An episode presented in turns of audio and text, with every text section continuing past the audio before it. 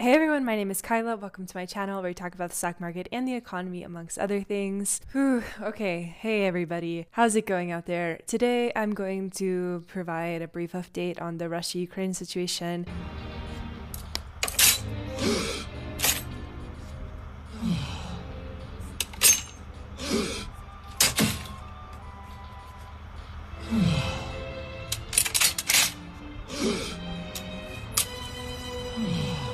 Ben and I are going to be talking about it a little bit later on, but we filmed last week, so things have changed a lot since then. As always, this is not meant to be speculation, just analysis. It's a rapidly evolving situation, and I have all my sources linked in a Notion document if you want to follow along, because this is a very rapidly evolving situation. Today is actually the day that the Ukrainian president said, ironically, that Russia would invade Ukraine. So that's how rapidly evolving it is. Basically, what we're seeing right now is Russia's positioning along the border but they're saying that they're going to still talk to the West while also saying, oh, but we are backing down. They are pulling back troops, maybe. We can't really tell. Now they're saying that there's genocide in the Donbass region, which would give them an excuse to defend, not invade. And it's uncertain if they're going to do a full blown invasion. They're increasing troop numbers at Ukrainian borders, even though they're saying that they're pulling back. And if that sounded confusing, that's because it is confusing. So we're just seeing a lot of movement. We're seeing a lot of things that don't really make sense. We are hopefully going to see withdrawals, but it doesn't seem like that's happening. There are cybersecurity attacks. The Ukraine Cybersecurity Center on Tuesday, which was yesterday, February 15th, said that the websites of the Ukrainian Defense Ministry and banks were under cyber attack and people can't use their credit cards. Websites are down. It's just another signal that Russia could be weakening the Ukrainian center so they can prepare for invasion. There's still talks going on. It's very well known that Putin does not like NATO. Um, he does not want Ukraine to become a part of NATO. However, Ukraine still wants to become a part of NATO and they're like, hey, we're not going to listen to Russia. We're going to keep on doing it. And Russia is like, okay, if you ever become part of NATO, like, we're going to throw down. It, it's kind of like all these conflicting interests where Putin wants a certain thing and Putin sees an implied threat in Ukraine joining NATO because then all of a sudden NATO is on Russia's borders, which is the exact opposite what he wants. It's really going back to that the, on the history of Russia and Ukraine uh, paper that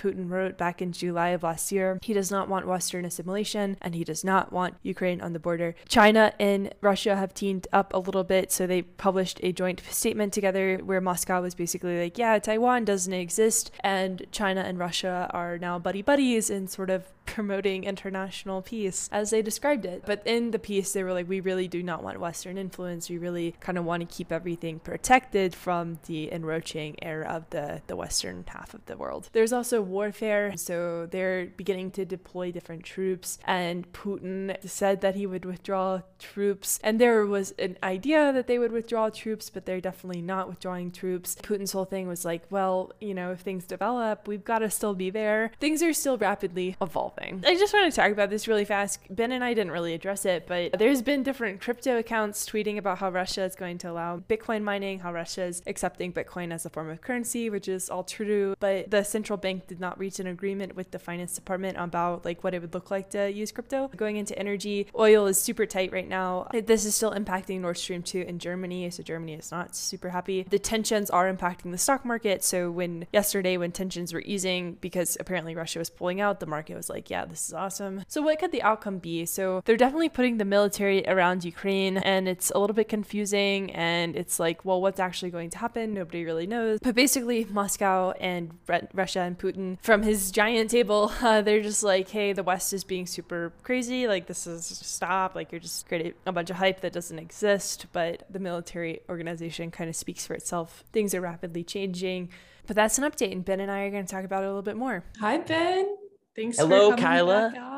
Yeah. Thank you for having me on. I'm happy to be back in the, the friendly confines of Kyla's channel. Uh, so, what are we talking about today, Kyla? I think it would be good to just kind of recap the Russia Ukraine situation and then tie it back into energy markets because that has just become increasingly tenuous of a situation. Sort of just give us an update on, on what's going on, Ben. Where do we even start? So, Russia is priming to invade Ukraine. They are all up in Ukraine's business. They have 83 battalion tactical groups, which is like 750 to 1,000 soldiers on the border. They have 14 more coming, so that'll be 100. And that 100 figure is actually interesting because the United States said back in November that there would be 100 battalion tactical groups, and everyone kind of scoffed at them. How would you know that? But the United States was right on the dot. And a lot of their other estimates about the Russian force and how the Russian force would go there are coming true, which suggests the United States has penetrated the Russian military structure in some degree and kind of knows what they're going to do before they do it, which is uh, very interesting. And it's kind of the the whole sideshow in a way of what's happening here in Ukraine because it seems as though Russia keeps trying to fabricate a reason or try to pull off some shenanigans to justify an invasion. And before they can do it, the United States says, You were going to do this. And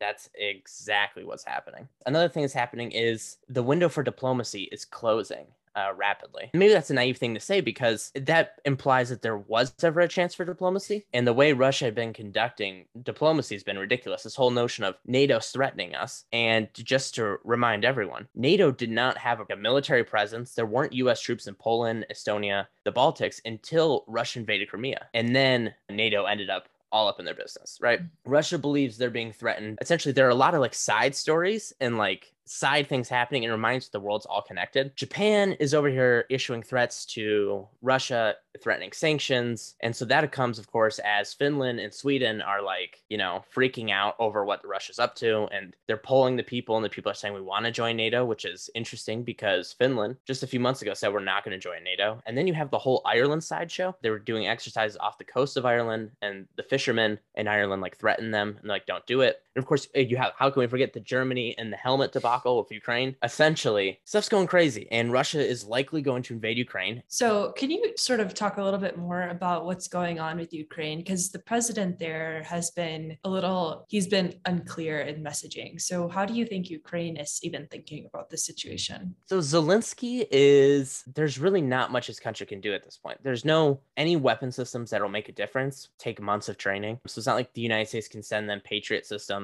give them certain missiles and stuff like that. The time the window's not there, right? So they are giving them what they can give them. But so he's kind of in denial to a certain extent, but also there's this level of mass miscommunication between the White House, London, and Kiev. And that Kiev, uh, you know, the most notable instance of this is the word imminent. So the White House came out two weeks ago and said an invasion of Russia is imminent. In the English language, and depending on the community that you're in, imminent can mean like immediately but it can also mean within the next three to four weeks or in the next month or next two months, right? Depending on your definition. But we all know essentially it means it will happen soon, right? In Ukrainian, there's not a word for imminent. Uh, the closest translation is inevitable. So what Zelensky is here in the United States say is that an invasion of Ukraine is inevitable. And that's kind of what he was arguing against, right? Part of Russia's tactics here to kind of make Ukraine collapse, right? That's why they haven't gone with a rolling start. It's kind of just like put enough pressure on them, foreign investment will flee, the people will flee, and we'll just waltz right in. And so, you know, they're trying to keep calm, trying to push back on US narratives, but they are endangering their own people through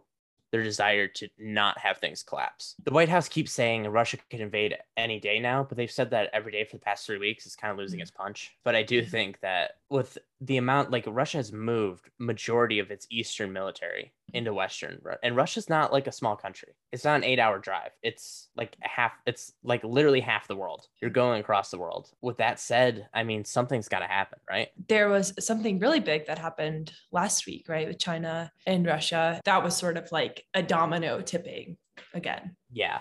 Oh yeah. It, it was uh that alliance or like the strengthening of ties. And people point out perhaps Western pundits are freaking out about, you know, the language is very flowery, but also I think it does say something, right? So they want, they're working together to stop external interference in dictatorships which is something they're both interested in and something they're both convinced is a CIA product, which at times it has been, but in terms of Eastern Europe, CIA's got nothing to do with that. And they also want to work together on space cooperation, AI, and they also want to work on controlling the internet together, which is not great. And then they have the big pipeline, right, Kyla, with the the gas. Well, they're building one. They're building, they're building one. Yeah. And it'll be in euros, not dollars. And well, so yeah, that's a big so, strike, right? Yeah. So to kind of like summarize what happened with China and Russia, they released this joint statement statement where essentially Moscow was like, yeah, we don't think Taiwan exists either. Moscow and Beijing have a plan to essentially broker international peace was also what Putin is trying to get across with the potential invasion of Ukraine. And then also China and Russia are going to open up a natural gas pipeline together. And so Russia is going to funnel, they have a pipeline already, but this will be a second one. And to your point about it being settled in euros, the reason that they're not settling in dollars is because they don't trust the stability of the dollar. This is also a big sign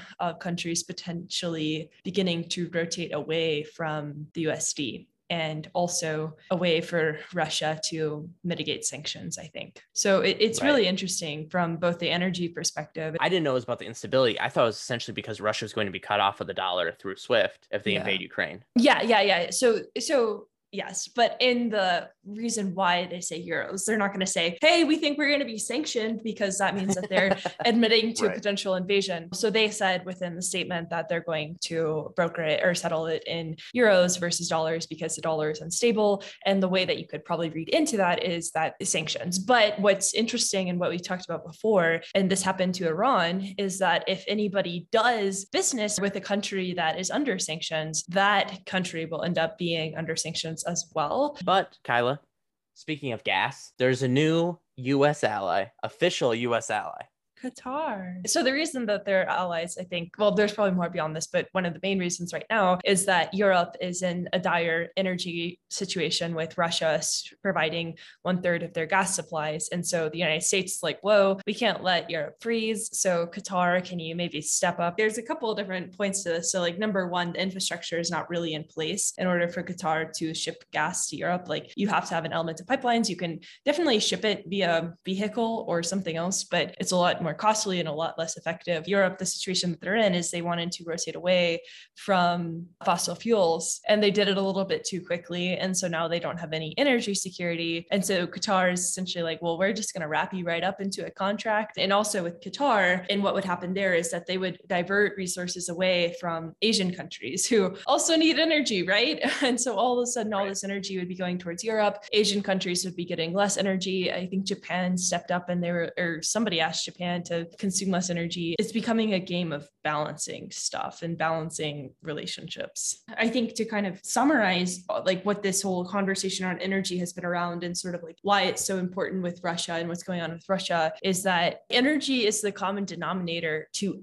everything. Like if we don't have natural gas, we don't have fertilizer and we don't have food. Like that's kind of the relationship. Right. Of course, like you know, there's nuance to everything that we're saying. There's a couple of things that are worrying. Number one, the diversion of resources away from Asian countries. And then number two, the need for energy for Europe and the United States, to be frank. If you have rolling blackouts like you have in Central Asia right now, you, you just don't have a stable citizen base, you don't have a stable country. But then number two is just like the lack of energy security in, in general, I think is also concerning. And where, you know, people are talking about inflation now, and I sound like such a fearmonger, but it, it could get worse.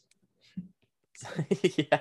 The whole raw material situation is going to be, I think, a defining narrative of this next decade. I think that there is going to be a way for us to get over this sort of thing and that we'll just sort of realize a lot of things, I think, around energy, energy investment, energy security. And that could be really good for the long term. It's always so fun to have you on. Thank you. I love being here.